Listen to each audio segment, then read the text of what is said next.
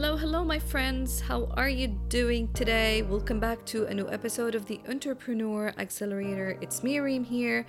Hope you're having a good day out there, wherever you are in this world, this beautiful world. I hope that you are doing well. Hope you're staying healthy and safe.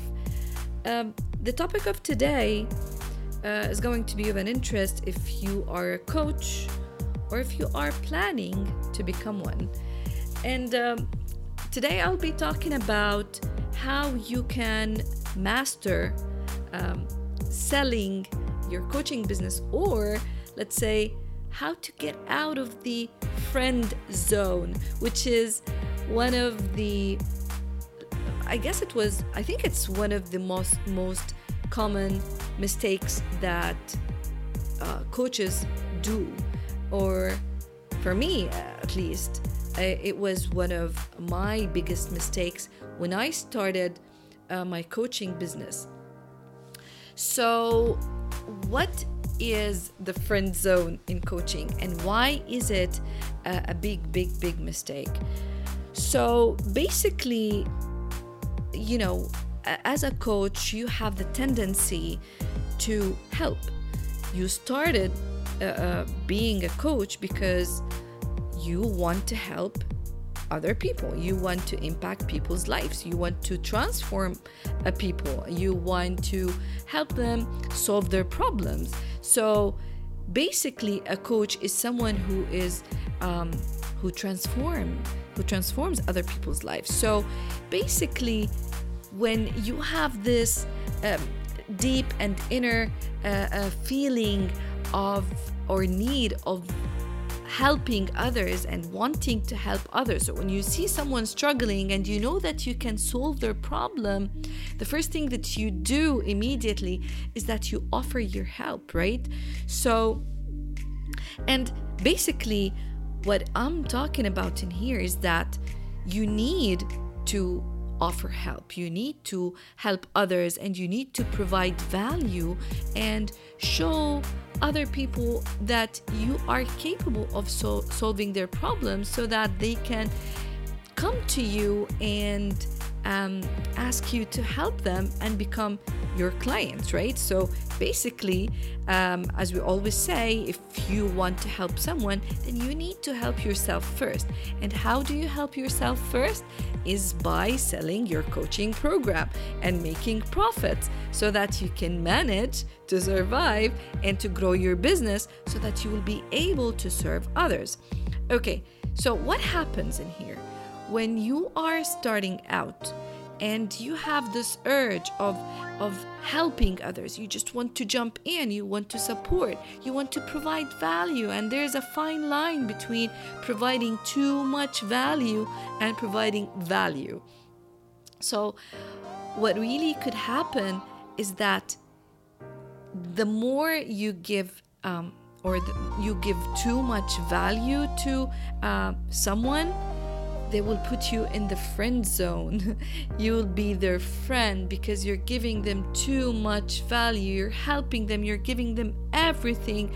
You're simply solving everything for them where they feel that, oh, you're like our best friend that I come to and I speak to and I just tell everything for. But the the the human nature um, we do not pay attention if we do not pay, right? Uh, those who don't pay don't pay attention. So basically, when you're in that friend zone, when you just tell them and give them the value and help them, they are not going to pay attention to what you're saying, and you will be surprised that the next day they are with your competition uh, paying them to solve the problem that you might have already solved it for them, right? So that was one of the mistakes, the top mistakes that I've fallen in. I've been in that friend zone for so many times. I was like, really, I was helping those people's people and I gave them a lot of value, like strategies and knowledge and everything. But hey, look at them. they are uh, with my competition paying them for the same or maybe a, a, less of a value of what I gave them. So I was like so confused. Why is that happening to me? And then I realized that I was always putting myself in the friend zone. And the other day I was talking to uh, my other friend. Uh, she's uh, she's a coach uh, with me in the coaching business mastery movement. Uh, her name is Sonia. She's an amazing human being, an amazing coach, and we were talking about this specific topic and how we both fell into the trap of the coaching friend zone. So it's something that um, I think most of the the coaches will fall into if you are starting uh, your coaching business. So remember, what you really need to do is to always stay away from the friend zone in the coaching business. What you can do is basically when you are, or when your prospect, when um, when someone who is who you think that could be your dream client or a prospect, your your new client, if someone booked for, with you a strategy call to see how you can help them, the first thing that you need to do is to switch. It's like automatically you need to switch the tone, your physiology, your mind, and you need to speak in the tone of the expert. I know you care so much. I know you are not thinking about the money and everything, but you just want to help. But trust me, help yourself first. So what you need to do is you need to speak with the in, in you know the with the voice of an expert and um, like like a doctor simply and you need to lock the frame of the conversation and just keep it a very strict and professional. So, what I mean with that, for example, if you're uh, making the conversation using a Zoom call, so make sure first to say or to mention to your um, prospect is that is it okay if I record this call? This will immediately trigger that this is going to be a professional conversation and not a friendly one. Okay? So immediately ask them to record the conversation. Um, tell them that I need this so that, um, like, if you don't mind, I would like to record this conversation so that it will help me more understand later or analyze or whatever. How can I help you further? And this, as I said, this is the number one step that will switch um, the whole atmosphere from being in the friend zone into a professional uh, business strategy call. This is number one. Number two, you need, I know you want to help, but just please shut up for a little bit and don't talk. Just let the prospect talk about their pain points. Let them talk, let them speak, and say everything. You will be surprised with the amount of information that they're going to give you that will guide you to give them the solution. So make sure that you're asking them where are they now? What do they feel? How do they feel? Like what is bothering them? What are they struggling struggling with? So you need to make them speak out loud what where are they now okay?